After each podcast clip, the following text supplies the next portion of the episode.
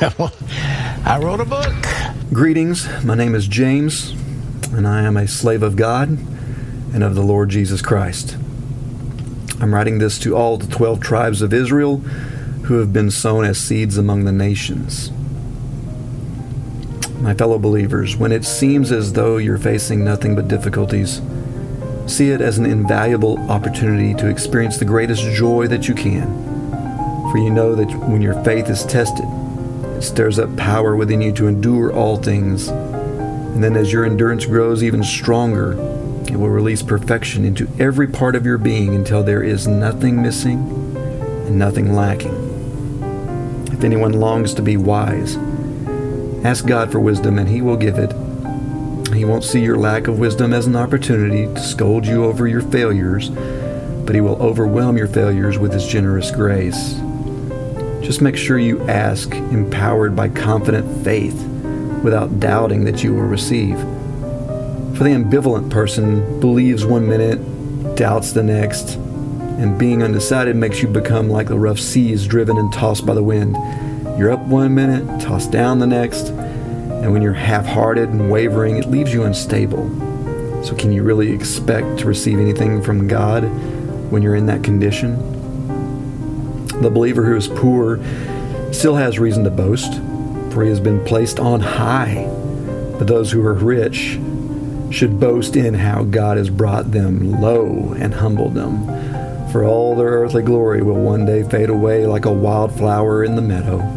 For as the scorching heat of the sun causes the petals of the wildflower to fall off and lose its appearance of beauty, so the rich, in the midst of their pursuit of wealth, will wither away. If your faith remains strong, even while surrounded by life's difficulties, you will continue to experience the untold blessings of God. True happiness comes as you pass the test with faith and receive the victorious crown of life promised to every lover of God. See, when you're tempted, don't ever say, "God is tempting me." For God is incapable of being tempted by evil, and He's never the source of temptation.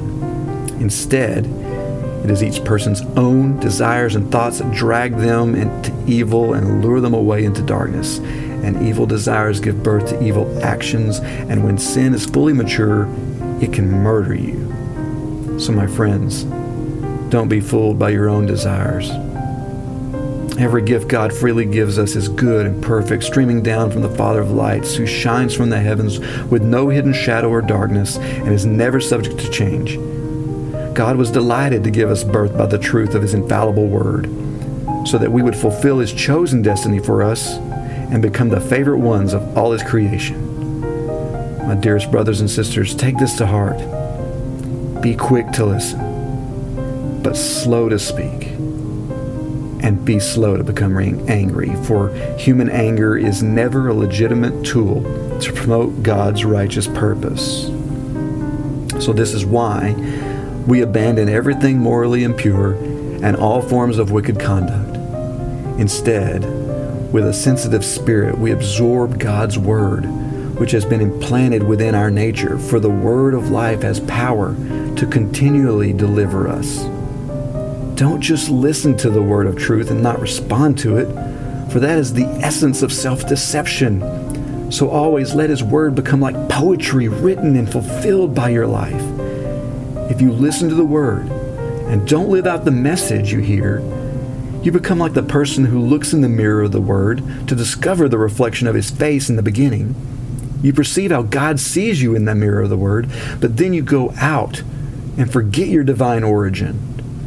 But those who set their gaze deeply into the perfecting law of liberty are fascinated by and respond to the truth they hear and are strengthened by it. They experience God's blessings in all that they do. If someone believes that they have a relationship with God but fails to guard His words when his heart is drifting away and his religion is then shallow and empty, true spirituality that is pure in the eyes of the Father God is to make a difference in the lives of orphans and widows in their troubles and to refuse to be corrupted by the world's values. My dear brothers and sisters, fellow believers in our glorious Lord Jesus Christ, how can we say that we have faith in Him.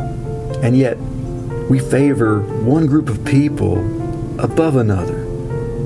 Suppose an influential man comes into your worship meeting wearing gold rings, expensive clothing, and also a homeless man in shabby clothes comes in. If you show special attention to the rich man in expensive clothes and say, "Here's a seat of honor for you right up front," but you turn and say to the poor beggar dressed in rags, "You can stand over there or sit over there on the floor in the back," well, then you've demonstrated gross prejudice among yourselves and used evil standards of judgment. So listen carefully, my dear brothers and sisters. Hasn't God chosen the poor in this world's eyes to be those who are rich in faith? And won't they be the heirs of the kingdom realm He promised to those who love Him? But yet you insult and shun the poor in your efforts to impress the rich. Isn't the wealthy who exploit you and drag you into court, aren't they the very ones who blaspheme the beautiful name of the one you now belong to? Your calling is to fulfill the royal law of love as given to us in the Scripture. You must love and value your neighbor as you love and value yourself. For keeping this law is a noble way to live. But when you show prejudice, you commit sin and you violate this royal law of love. For the one who attempts to keep all the law of Moses but fails in just one point has become guilty of breaking the law in every respect. For the same one who tells us, "Do not commit adultery," also said, "Do not murder." And if you don't commit adultery, but do commit murder, you are still guilty as a lawbreaker. So we must both speak and act in every respect like those who are destined to be tried by a perfect law of liberty. And remember that judgment is merciless for the one who judges others without mercy. So by showing mercy, you take dominion over judgment. My dear brothers and sisters, what good is it if someone claims to have faith and demonstrates no good work to prove it? How can this kind of faith save anyone? For example, if a brother or sister in faith is poorly clothed and hungry and you leave them saying, "Goodbye, I hope you stay warm and have plenty to eat," but you don't provide them with a coat or even a cup of soup, what good is your faith? So then faith that doesn't involve action is phony.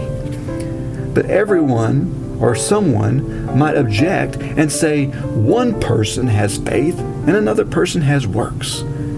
Well, go ahead then. Prove to me that you have faith without works, and I will show you faith by my works as proof that I believe. You can believe all you want that there is one true God, and that's wonderful. But even the demons know this and tremble with fear before Him. Yet they're unchanged. They remain demons. O feeble sons of Adam, do you need further evidence that faith divorced from good works is phony? Wasn't our ancestor Abraham found righteous before God because of his works when he offered his son Isaac on the altar? Can't you see how his action cooperated with his faith? And by his action, faith is found full expression. So in this way, the Scripture was fulfilled that because Abraham believed God, his faith was changed for God's righteousness. So he became known as a lover of God. So now it's clear that a person is seen as righteous in God's eyes, not merely by his faith alone, but by his works.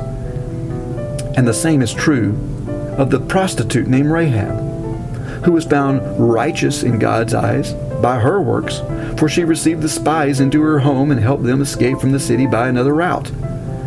For just as a human body without the Spirit is a dead corpse, so faith without the expression of good works is dead.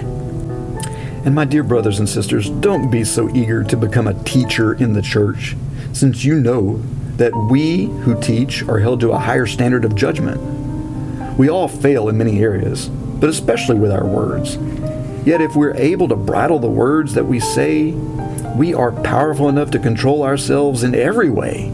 And that means our character is mature and fully developed. Horses have bits and bridles in their mouths so that we can control and guide their large body. And the same with mighty ships. Though they are massive and driven by fierce winds, yet are they steered by a tiny rudder at the direction of the person at the helm.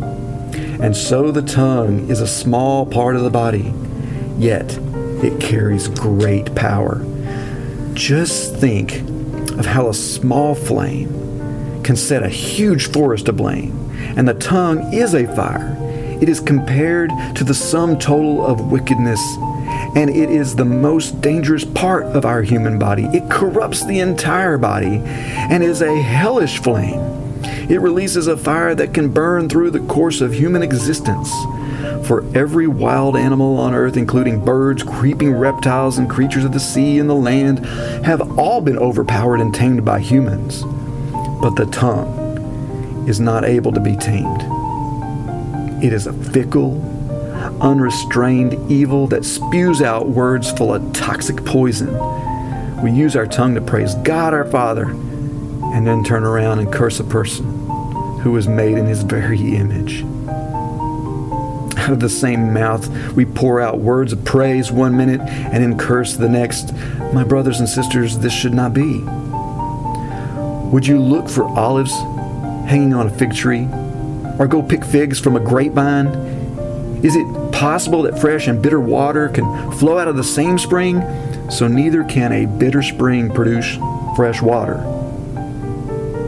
If you consider yourself to be wise and one who understands the ways of God, advertise it with a beautiful, fruitful life guided by wisdom's gentleness.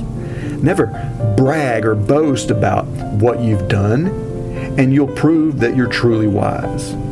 But if there's a bitter jealousy or competition hiding in your heart, don't deny it and try to compensate for it by boasting and being phony, for that has nothing to do with God's heavenly wisdom, but can best be described as the wisdom of the world, both selfish and devilish. So wherever jealousy and selfishness are uncovered, you will also find many troubles and every kind of meanness. But the wisdom from above, it's always pure, filled with peace, considerate, teachable. It is filled with love, never displays prejudice or hypocrisy in any form, and it always bears the beautiful harvest of righteousness. Good seeds of wisdom's fruit will be planted with peaceful acts by those who cherish making peace. And what is the cause of your conflicts and quarrels with each other? Doesn't the battle begin inside of you as you fight to have your own way and fulfill your own desires? You jealously want what others have, so you begin to see yourself as better than others. You scheme with envy and harm others to selfishly obtain what you crave. That's why you quarrel and fight. And all the time you don't obtain what you want because you won't ask of God. And if you ask, you won't receive it. For you're asking with corrupt motives, seeking only to fulfill your own selfish desires. You've become spiritual adulterers who are having an affair, an unholy relationship with the world. Don't you know that flirting with the world's values places you at odds with God? Whoever chooses to be the world's friend makes himself God's enemy. Does the scripture mean nothing to you when it says the spirit that God breathed into our hearts is a jealous lover who intensely desires to have more and more of us? But he continues to pour out more and more grace upon us. For it also says, God resists you when you are proud, but continually pours out grace when you are humble. So then, surrender to God. Stand up to the devil and resist him, and he will turn and run away from you. Move your heart closer and closer to God, and he will come even closer to you. But make sure you cleanse your life, you sinners, and keep your heart pure and stop doubting. Feel the pain of your sin. Be sorrowful and weep. Let your joking around be turned to mourning, and let your joy into deep humiliation. Be willing to be made low before the Lord, and he will exalt you. Dear friends, as part of God's family, Never speak against another family member, for when you slander a brother or a sister, you violate God's law of love. And your duty is not to make yourself a judge of the law of love by saying that it doesn't apply to you, but your duty is to obey it. There is only one true lawgiver and judge, the one who has the power to save and destroy. So who do you think you are to judge your neighbor? Listen, those of you who are boasting, today or tomorrow we'll go into another city and spend some time and go into business and make heaps of profit. But you don't have a clue what tomorrow may even bring. For your fleeting life is but a warm breath of air that is visible on a cold day, only for a moment, and then vanishes. Instead, you should say, our tomorrows are in the Lord's hands, and if He's willing, we will live life to its fullest and do this or that. But here you are, boasting in your ignorance. For to be presumptuous about what you'll do tomorrow is evil. So if you know of an opportunity to do the right thing today, yet you refrain from doing it, you're guilty of sin. Listen, all you who are rich, for it's time to weep and howl over the misery that will overtake you. Your riches lie rotting, your fine clothing eaten by moths, and your gold and silver are corroded as a witness against you. You have hoarded up treasure for the last day, but it will become a fire to burn your flesh. Listen, can't you hear the cries of the laborers over the wages you fraudulently held back from those who worked for you? The cries for justice of those that you've cheated have reached the ears of the Lord of armies. You have indulged yourselves with every luxury and pleasure this world offers, but you're only stuffing your heart full for a day of slaughter. You've condemned and murdered good and innocent people who had no power to defend themselves. Meanwhile, brothers and sisters, we must be patient and filled with expectation as we wait for the appearing of the Lord. Think about the farmer who has to patiently wait for the earth's harvest as it ripens because of the early and latter rains. So you also keep your hopes high. Be patient, for the presence of the Lord is drawing closer. Since each of you are part of God's family, never complain or grumble about each other so that judgment will not come on you. For the true judge is near and ready to appear. My brothers and sisters, take the prophets as your mentors. They've prophesied in the name of the Lord, and it brought them great suffering, yet they patiently endured. We honor them as our heroes because they remained faithful even while enduring great sufferings. And you have heard of all that Job went through. And we can now see that the Lord ultimately treated him with wonderful kindness, revealing how tender-hearted he really is. Above all, we must be those who never need to verify our speech as truthful by swearing by the heavens or the earth or any other oath, but instead, we must be so full of integrity that our yes or no is convincing enough, and we do not stumble into hypocrisy. Are there any believers in your fellowship suffering great hardship and distress? Encourage them to pray. Are they happy, cheerful ones among you? Encourage them to sing out their praises. Are there any sick among you? Then ask the elders of the church to come and pray over the sick and anoint them with oil in the name of the Lord. And the prayer of faith will heal the sick, and the Lord will raise them up, and if they have committed sins, they will be forgiven. Confess and acknowledge how you have offended one another, and then pray for one another to be instantly healed, for tremendous power is released through the passionate, heartfelt prayer of a godly believer. Elijah was a man with human frailties just like all of us, But he prayed and received supernatural answers. He actually shut the heavens over the land so that there would be no rain for 3.5 years. And then he prayed again, and the skies opened up over the land so that the rain came again and produced the harvest. Finally, as members of God's beloved family, we must go after the one who wanders from the truth and bring him back. For the one who restores the sinning believer back to God from the error of his way gives back to his soul life from the dead and covers over countless sins by their demonstration of love. You are tuned in to the GCT Network. This is your Great Commission transmission at GCTnetwork.com. This is your Great Commission transmission. From this day, Karuk away, the child and his joy.